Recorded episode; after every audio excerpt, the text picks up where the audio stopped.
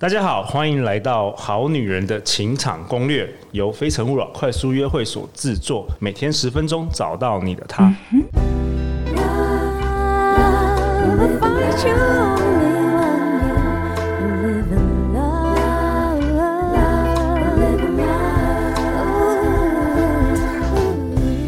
大家好，我是你们的主持人陆队长。相信爱情，所以让我们在这里相聚，在爱情里成为更好的自己，遇见你的理想型。今晚我邀请到桃园市立寿山高中的历史老师，也是热门 Pocket 节目《一粒百优解》的主持人李文成。Hello，队长，Hello，各位好女人、好男人们，我是一粒百优姐的主持人文成。一粒百优姐是一个 Pocket 节目，从史料的堆砌到对人心的观察，从文学的阅读到对人性的理解，糅合历史人文，充满国际观，引人入胜。那在节目开始之前，我们也要庆祝《好女人情场攻略》突破了三百万次下载跟收听，也感谢各位好女人、好男人们支持啊！陆队长想送好礼给大家，详细的抽奖办法会在节目的最后跟大家分享。那文才，你今天要跟我们讨论什么啊？今天我们要透过三部轻工具来看，你在爱情当中，你最终想要获得的是自由还是延续呢？哇哦，三部哦，哪三部？这三部应该对台湾的女生来讲都很经典哦，分别是《甄嬛传》《延禧攻略》跟《如懿传》。OK，《甄嬛传》《延禧攻略》跟《如懿传》啊，对，《如懿传》。OK，好，陆队长三三部都没有看过，陆队长很少看电视，可是我相信我们好女人应该都很熟悉了。嗯、特别是哦，这个《甄嬛传》跟《如懿传》呢，其实它是出自于同一个作作者叫刘恋子，但其实这两部作品它呈现出来的风格跟结局可以说是截然不同。那其实，在当中也可以让我们去讨论到一段爱情当中，你最想要获得的东西到底是什么？哦，嗯，我觉得其实，在人生当中，或者是我们在看一部剧的时候，都有一种审美，就是希望主角最后可以获得胜利。对对，这、就是每一个人在看剧的时候都会有一个投射，我们都会觉得自己就是主角的某一个部分。所以，当女主角最后获得胜利的时候，你会觉得 yes，好棒，太爽了。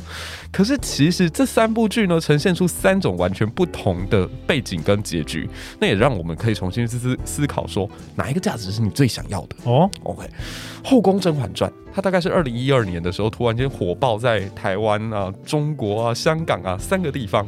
那这部剧呢，它主演是孙俪。还集合了当时非常优秀的一些演员，包括呃这个演第一女反派的这个女主角呢，是香港的影后，叫做蔡少芬。那他们组建了一个我觉得非常华丽的宫斗背景，也大概是从这部剧开始哦，你会发现突然间在整个两岸的影视圈当中，都不断的往宫斗剧的这个方向去努力。嗯啊、呃，那所以它可以说是承先启后，开后宫剧斗争之先河的一部大戏。那这部大戏一定是一个 happy ending 啊，否则不会有这么多。多人愿意投入这样，对，最后什么《芈月传》啊、武则天啊、范冰冰他们也都加进来演这样。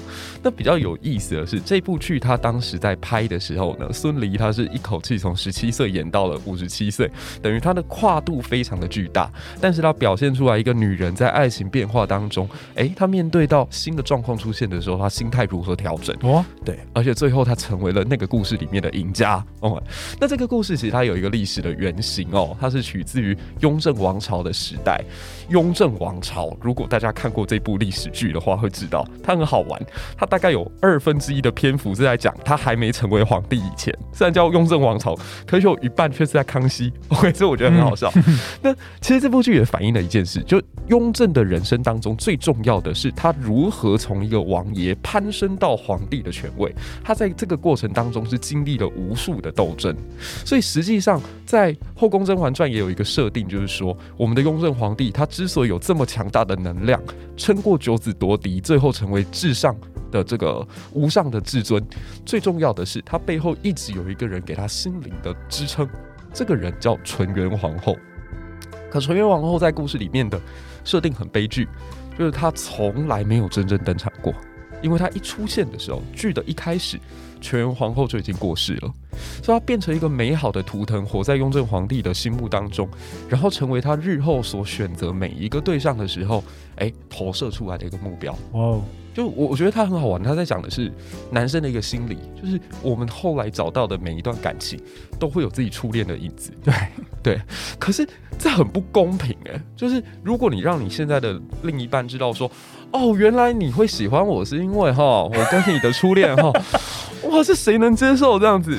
可这部剧就告诉我们大家说，皇帝就是一个这样的人。嗯，而且一开始女主角却被他的这种深情感动，觉得哇，原来你这么专一。可是当有一天这个女主角发现，哎、欸，等等，你专一的背后不就是把我当成替代品吗？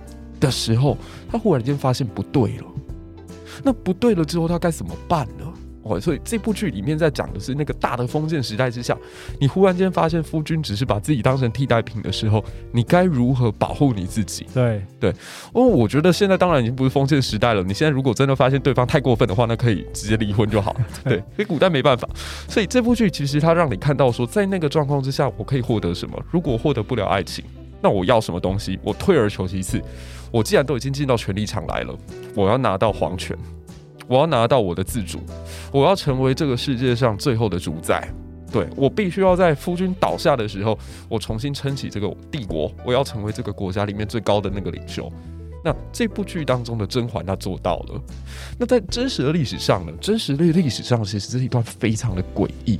就是大家知道，雍正皇帝他在选择接班人的时候，我们现在都知道他选择了乾隆爷。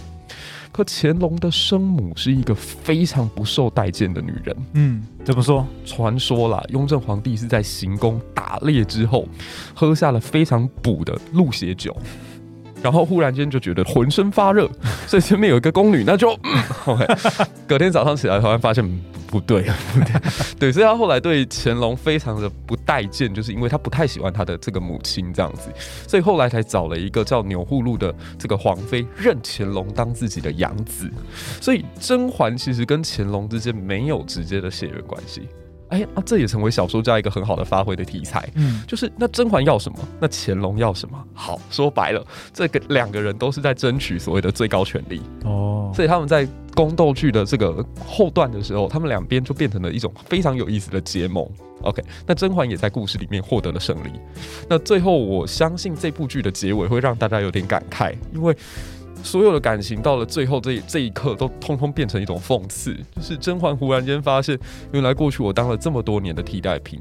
那皇帝也发现，原来甄嬛在过去这几年，他在心中留下了别人。哇，感情变质了。对，双双相负。嗯、但是我觉得某种程度上来讲啦，其实没有一段感情不会变质的。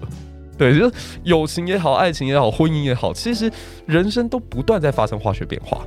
那只是说，你最后你希望你保有什么？那甄嬛她最后希望保有的是她的权利，对，这是第一步。那第二部我觉得很好玩，叫《延禧攻略》。《延禧攻略》其实它的编剧是于正，那于正在两岸之间他的评价非常的两极，因为他只要拍的剧呢，要么是剧情特特别特别的有套路化，那不然就是他的剧本会有抄袭的问题。OK，所以他公式了，对，他是很公式的一个人这样子。但是《延禧攻略》却玩出了一个非常新的花样，就是他把整个爱情变成了一场 game。嗯，对，他让一个小小的角色叫做魏璎珞，然后开始在皇宫当中为了复仇而打怪升级的故事。哦，所以很精彩哦，这个游戏也是一关一关突破就对，对对对对对，所以整个观众会跟着他，想要看到他破关。对，就是观众会觉得自己就是魏璎珞，我就是要过去 把那个投射的对对，把那个可恶的绿茶婊赏他一杯一个一个一巴掌啊，然后我要打败谁？那个可恶的家伙从一个小小平凡的小女生，对，所以他会让很多观众有共鸣 共鸣。对，那这部剧很好玩的地方在于，他其实在剧中对皇帝最深情的人不是女主角。就女主角其实她也心中另有所属，她喜欢的是呃另外一个帅哥叫富察傅恒，而不是皇帝本人这样子。但这种剧其实如果你没有写好的话，就会变得很很绿，就就它是一个很崩的设定这样子。可是为什么最终它让大家觉得呃看了之后心有戚戚焉呢？是他在整部剧的结尾的时候，一个爱情跟权力都落败的皇后坐在这个魏璎珞的对面，然后问她说。你没有我那么爱皇帝，但你为什么最后可以获得胜利？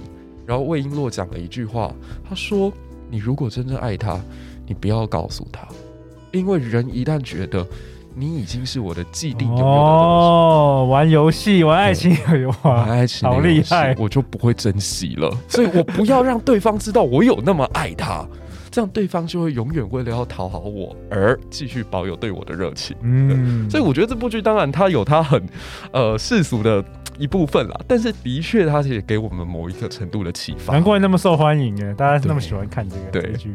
那最后一部其实是《如懿传》，《如懿传》大概是三部曲当中我觉得最悲哀的一部。结局比较平淡，非常的平淡，而且不只是平淡，我觉得我看完的那一阵子哦，就是我是陪我妈妈一起看的，对吧？他也跟着沮丧失望了很久，因为我们一路都坚信说如意一定会反败为胜，OK，他一定会获得最终的胜利，结果最终惨烈，对，就是我们发现被疯狂打脸，就是这部剧后来没有一个如意逆转上位的故事。哎、欸，所以，我我觉得，我觉得大家还是比较喜欢。看那种最后结局是高潮，然后是一个大很好的结局那种。对，因为其实我觉得追剧都要花时间啊，我们花你没有那个满足感，对不对？就差那一步，真的会让你那个 depress。特别是特别是这种剧都一定会有明显的好人跟坏人，对对，审美上不可能接受坏人最终获得胜利的。可是我我觉得这部剧也好玩，好玩在这里，就是它的一开始的设定就是两个人感情最高峰的时刻，这这是很特别的哦。一般来讲，小说都是会让两两人从不认识，然后慢慢走到一起，然后再慢慢分离，或者是慢慢走向升华。可这部剧是一开始就高甜，就是这两个人一开始就是人生当中互相认为对方是这这辈子要知。呃，执手者，OK，就是执子之手，与子偕老这样的一个对象，可是最终却没有走在一起。OK，他从一开始在讲青梅竹马，我我相信其实青梅竹马应该是很多人心目当中很理想的一种爱情典型，就是觉得两人在最纯真的时候相知相识，然后相爱相惜。可是其实，在真实的人生当中，我觉得青梅竹马很难成功的一个最大的关键在于，我们太年轻的时候，其实不太知道怎么去。疼惜别人，嗯，其实彼此的伤害跟磨合是比较多的，大家都没经验，对啊，对啊，所以你当然可以说那个那个感情很真挚，但其实造成的伤害也很剧烈，嗯，对。那这部剧其实他在讲这个，就是你见证到一个人从青春那个很天真烂漫的他，然后慢慢一步一步走向权力的巅峰，失去自我之后，他还是你当年爱的那个少年郎吗？那当他已经变质的时候，你觉得爱他还是一个必要的吗？对，我觉得这部剧在讨论的角度是这个，所以这部剧很有趣是，呃，饰演如意的周迅跟饰演乾隆的霍建华两个人在谈感情的路上，一开始就非常非常的好，可到中间的时候，因为他们在权力场合上，或为了皇室的问题，或者皇帝为了绵延子嗣，所以又重新娶妃进来的时候，这个如意他的心态就改变了。他从一开始，他觉得你做任何事情我都放心，因为你是我最认识的那位四爷。可到后来，他慢慢的发现，这个睡在他枕边的家伙还是当年的他吗？那我继续跟他在一起的必要性何在呢？对，所以他最终他选择，在她老公已经因为权力疯魔到不再是过去的样子的时候，如意毅然决然的把自己的头发给割断。哇哦，对，在历史上也的确是有这样的一个记录，就是乾隆皇帝他的第一任皇后富察容音跟他两个人感情特别的好。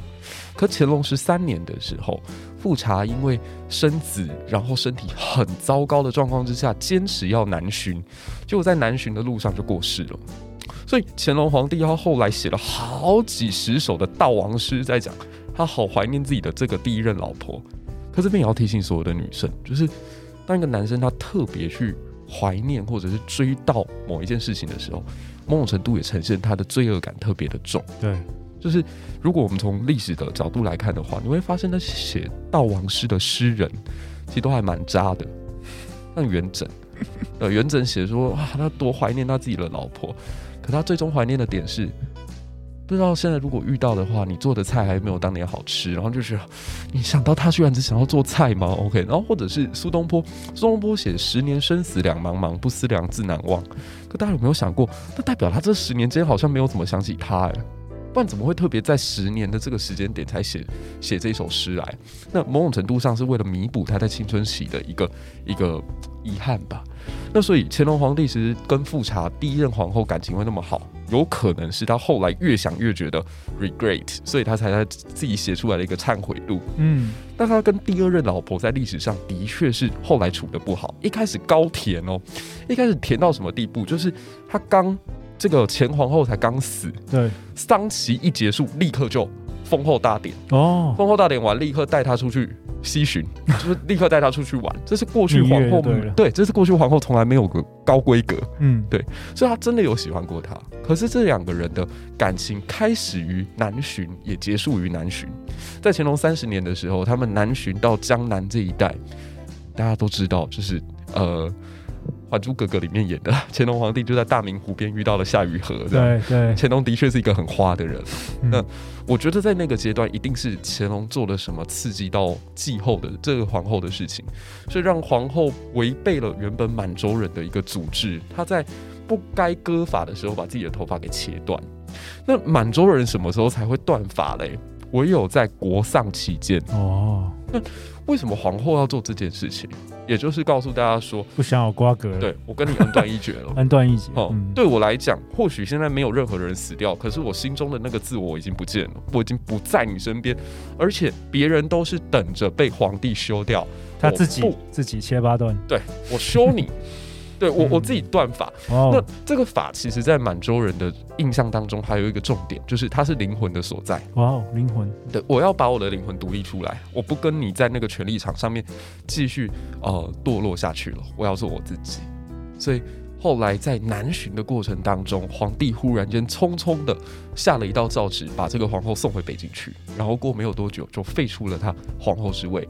但实际上我们都知道，是皇后先断了法，才让皇帝。决定下旨把她废除掉，所以我必须得这么说，如懿她最终真的是一个悲剧，从历史上或从剧里面来看都是悲剧。但是某种程度，她是不是追寻到她人生当中想要追求更高的那个目标？